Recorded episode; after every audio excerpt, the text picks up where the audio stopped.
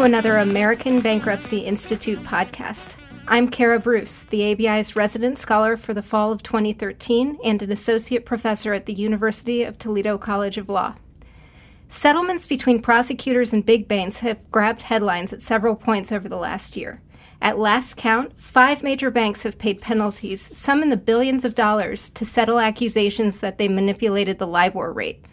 Last year, HSBC resolved allegations that it aided narco terrorist laundering of hundreds of millions of dollars and willfully and repeatedly committed violations of the foreign assets control sanctions.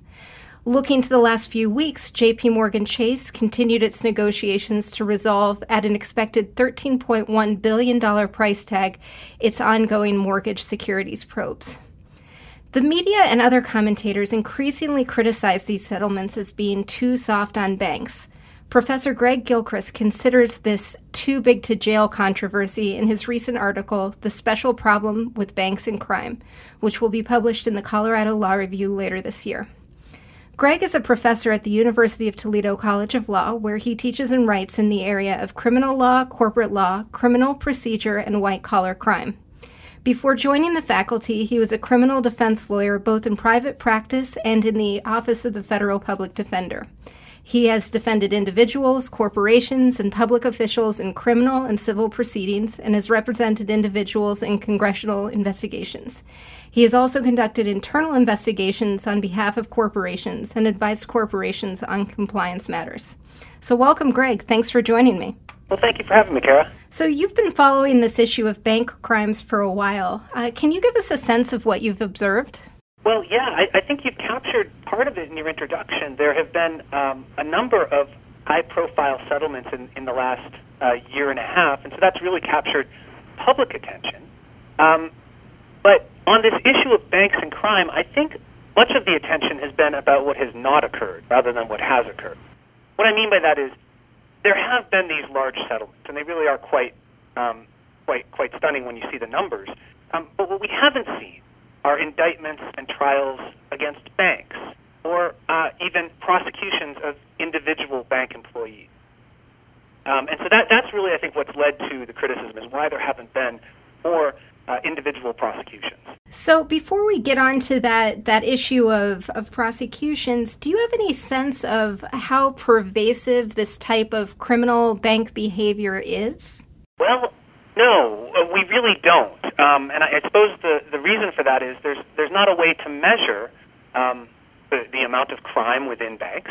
Uh, what we can see are the number of settlements or the number of prosecutions, but that's really more of a factor of where prosecutors are putting their resources, what their priorities are, um, and I don't think it's a good indicator of the uh, kind of baseline quantity of crime uh, within within financial institutions. Um, I guess I would also note, though, that if we're talking about uh, this behavior and, and, referring to criminal conduct, not all of these uh, investigations are equal. And, and, what I mean by that is there, there are, broadly speaking, I think, two categories of conduct that, that these settlements have, have centered on. One category are investigations into what I would call clearly criminal conduct. Uh, so that's uh, the examples of fixing interest rates or um, allowing and profiting from you know money laundering on a large scale, or uh, the systemic and intentional OFAC violations. These are these are sort of core criminal activities, um, the sort of crimes that if you or I committed, uh, we'd be facing years in prison. Um, on the other hand, there's a lot of publicity around another type of investigation, uh, and those are these are the the financial crisis investigations, right? It was there fraud in the packaging and the sale of mortgage-backed securities, uh, and this is still criminal. I don't want to suggest otherwise. According, you know, the allegations in these cases are allegations of criminal wrongdoing in some instances, um, but they're far more subtle and complicated cases, and they raise difficult questions about who within the bank knew about the value of the securities at what time, who failed to disclose that information, um, really difficult questions of mens rea that I don't I think are um, much more nuanced than in those more core criminal um, criminal investigations.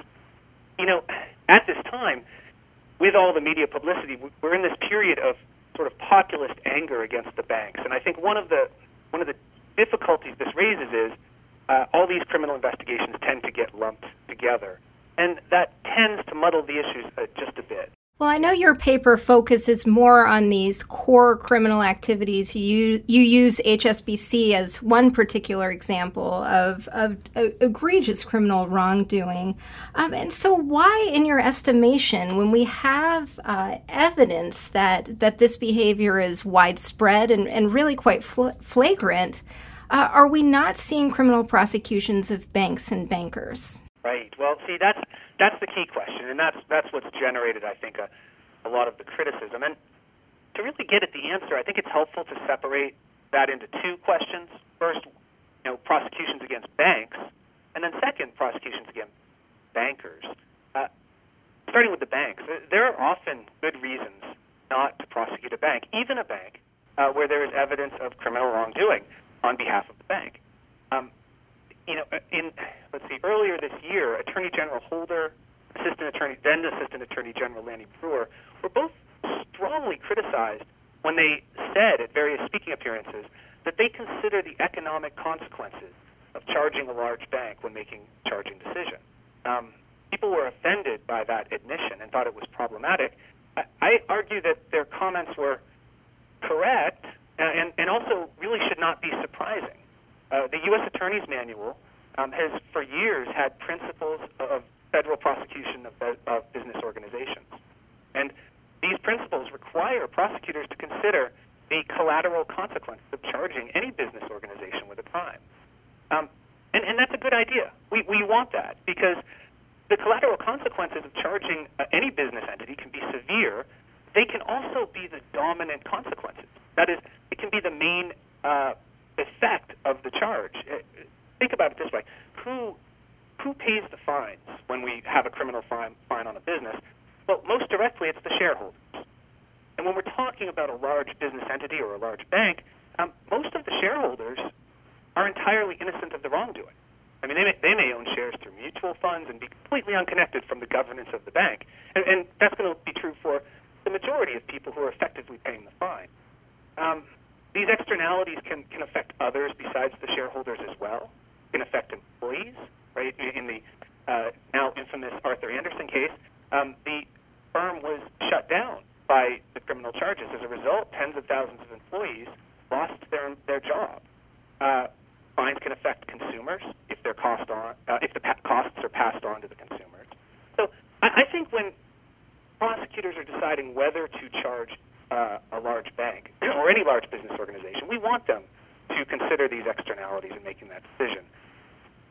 The harder question, though, I think, is if we look to the individual bankers. Uh, at the end of the day, right, banks aren't committing crimes; bankers are. Uh, uh, when we when we say a bank is guilty of a crime, it's simply because some agent of the bank, usually an employee, has committed a crime uh, in furtherance of their agency and, and with the you know in the interest of the of the bank. Um, so if a bank is paying, say, billions of dollars to settle allegations of criminal conduct, someone in the bank has committed a crime. And why aren't those people uh, being prosecuted? After all, all the reasons that I talked about why we might not ch- charge a large bank, the externalities that are associated with the charges, uh, they don't apply to individual employees. And, and in fact, Judge Rakoff made uh, exactly this point yesterday uh, when he um, he pointed out that a prosecutor um, has reason not to charge a bank, but it, you know the, the, the externality reasons just don't apply to bankers at all. Um, there's just no consider- comparable consideration with. So where's the breakdown in that respect um, coming well, from? Why aren't they charging prosecutors? Uh, why aren't they charging individual bankers? You mean? Right. Yeah. Yeah. Um, see, in any individual case, it's hard to know. Here's what I think across the board. Uh, individual white collar prosecutions are very difficult um, prosecutions to maintain. Uh, it's, it's hard to build the case. It's extremely difficult to identify the evidence that will establish each of the elements of the crime beyond a reasonable doubt. Um, the most difficult frequently is establishing mens rea. And when we're talking about a large institution with numerous people involved in uh, any decision made on behalf of the institution, it can be very difficult to pinpoint which individual had the guilty knowledge or the guilty mens rea at a point in time. Um, that could be that the evidence simply doesn't exist. There is no uh, sort of email that indicates here is where the problem occurred. Or it could be that even if the evidence exists, it's you know it's buried amidst such a massive documentation um, that it could be hard. In the in the HSBC case, I think it was about nine million pages of documents that the bank produced to DOJ uh, in in that investigation. And reviewing nine million pages of documents is just impossible. I mean, at that point, uh, law firms and uh, prosecutors' offices have to rely on uh, automated search tools and you know shortcuts that get at the information, but there's no perfect way to look at everything that's there. There's just so much. So I think building these cases is difficult, and at the end of the day, if a prosecutor does not have sufficient evidence to establish each element of a crime beyond a reasonable doubt, she should not proceed with a case. So I, you know, the DOJ has taken a lot of heat for failure to bring individual prosecutions. I think there is some reason to be concerned about that. Uh, but at, at the same time, in any individual case, uh, it's hard to second guess the judgment of a prosecutor that she doesn't have sufficient evidence to a jury of guilt. Fair enough, but uh, the, so the settlements that have been reached are extremely large. You referred to that earlier. When we look at it by pure dollar standards, um, the HSBC settlement, as you note in your paper, caused the bank to pay fines and forfeitures of over $1.9 billion. And the Chase settlement uh, is projected to top $13 billion. Uh, so, with these great fees and penalties, uh, does that amount to sort of the functional equivalent or, or a useful alternative to criminal prosecutions? Well, that's, that's an interesting issue. I, I, I think to get at it, we need to think about what are we trying to accomplish with these fines. Uh, one thing we want to do is to deter future wrongdoing. And, you know, these large fines are undoubtedly a signal to other banks that there will be significant consequences for criminal conduct. And so they will create an incentive to enhance compliance programs, to conduct more routine and aggressive audits to identify problems earlier. Um, maybe they'll even uh, change cultures within some firms. But it's also important to recognize the limits of these fines. Um, if we think about the deterrent effect, one thing we need to keep in mind is that a rational actor needs to discount the prospective fine by the chance of fraud, or even by the chance that the fine will never actually be imposed. I, I you know, my favorite, excuse me, my favorite example of this is the Siemens case, where Siemens was uh, entered a settlement into um, an FCPA uh, series of FCPA violations, basically allegations that they were bribing foreign government officials. Uh, and they paid a fine of, or a set of fines that totaled about 1.6 billion dollars. So, again, by any measure, an incredible amount of money. But in that settlement, Siemens admitted to having paid 1.4 billion dollars worth of bribes. So, when someone pays 1.4 billion dollars worth of bribes, they presumably did so uh, in order to secure more than 1.4 billion dollars worth of profit. In fact, presumably a lot more, because people don't tend to engage, and entities don't tend to engage in criminal behavior for you know, marginal profits. They do it for more significant profits. So it seems fair to assume, although I can't know, uh, that Siemens may have made more than the amount they paid in uh, the amount they paid in fines by their criminal conduct. But but here's the real problem: is we need to think about what would a company in Siemens' position, that is Siemens' position before it was caught and fined, how would they uh, calculate the chance of being caught and fined as Siemens was? Do they think that it's a 1 in 10 possibility? If they do, then we have to discount the prospective fine by 90%. That's what a rational actor would do. And so, deter- if that's right, the deterrent value of that $1.6 billion fine is actually $160 million, the tenth of the full amount. Um, so, if, and I'm making up numbers here, but if we, if, if a firm believes it can profit say, $2 billion at an expected cost of $160 million, then the $1.6 billion fine is no deterrent at all.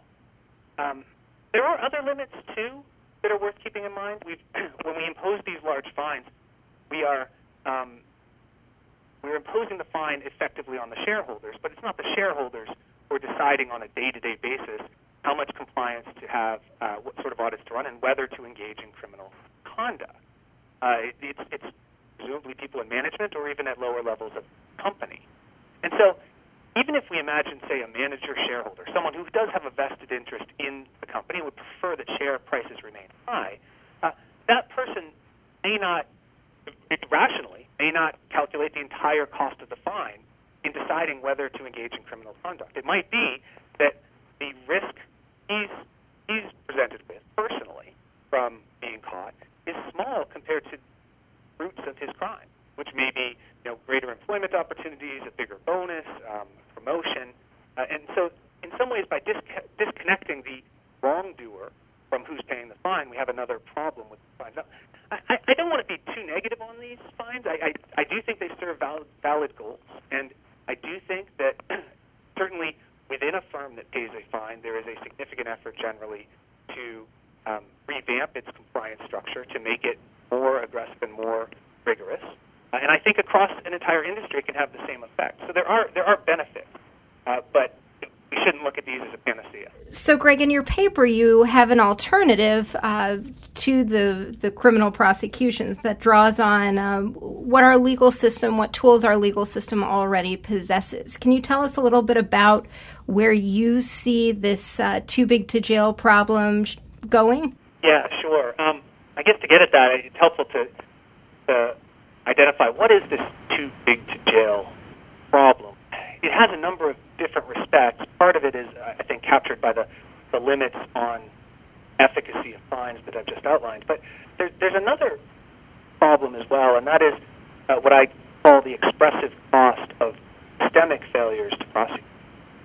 What I mean by that is, well, before I mentioned that if you or, you or I committed these crimes, we'd be facing years in prison.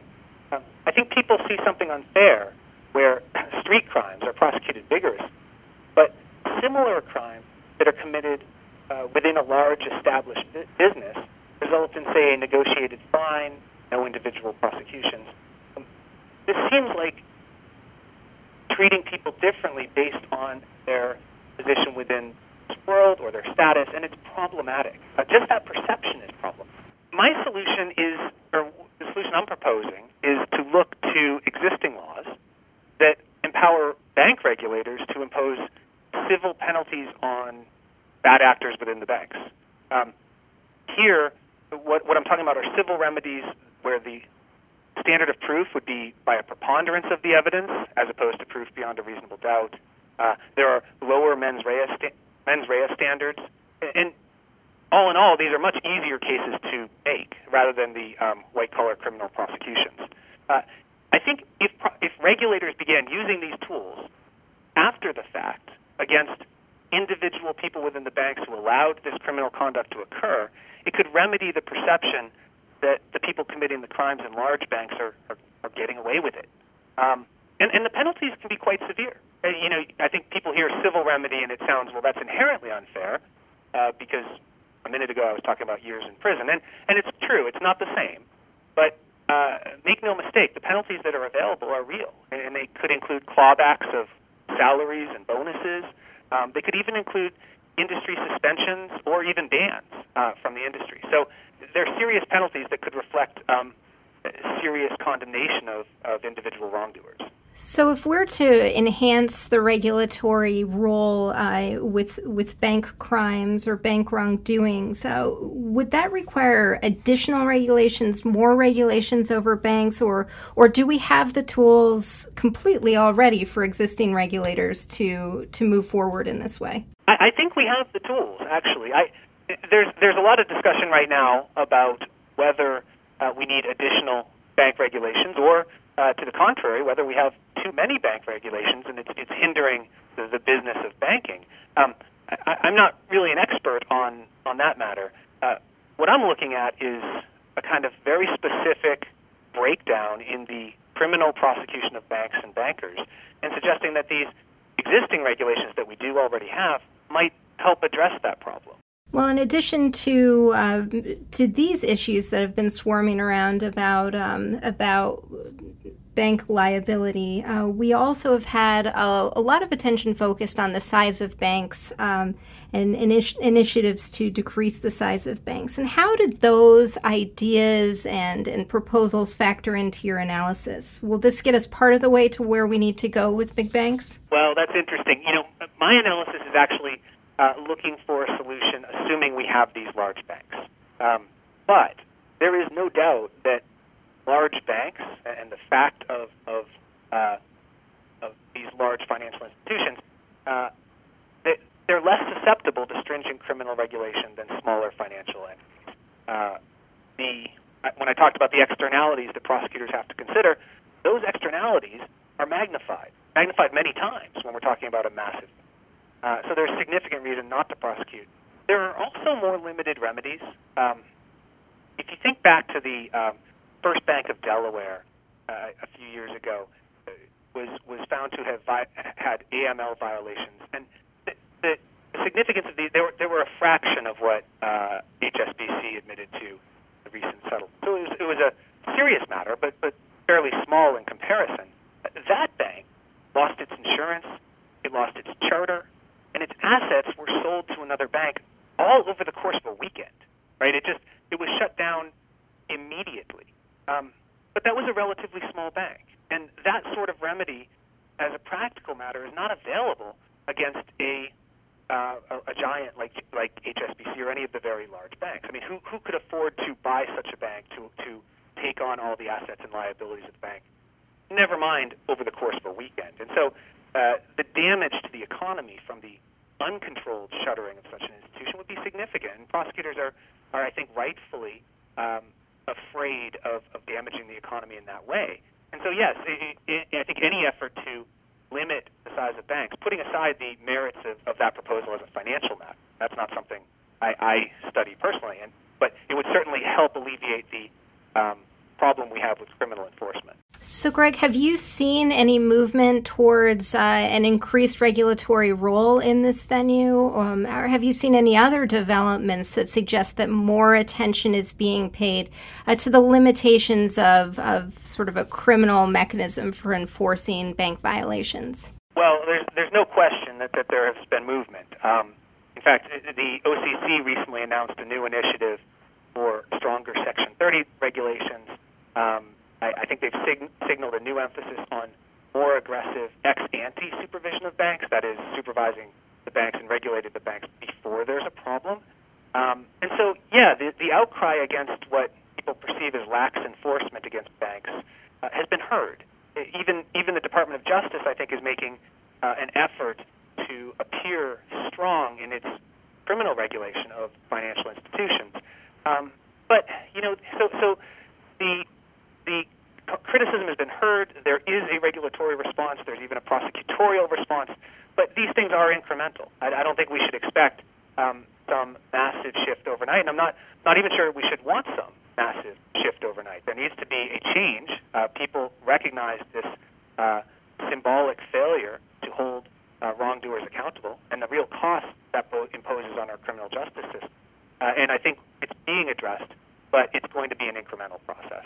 All right. Well, that's all the time we have. Thank you, Greg, for joining me today. Well, Kara, thanks for having me, and um, it's really been a pleasure talking about this. And thanks to our listeners for tuning in. You can find Greg's article in a forthcoming volume of the Colorado Law Review or on the Social Science Research Network, ssrn.com. You can always find more than 140 podcasts on our website, podcast.abi.org. Until next time, from the American Bankruptcy Institute, this is resident scholar Kara Bruce.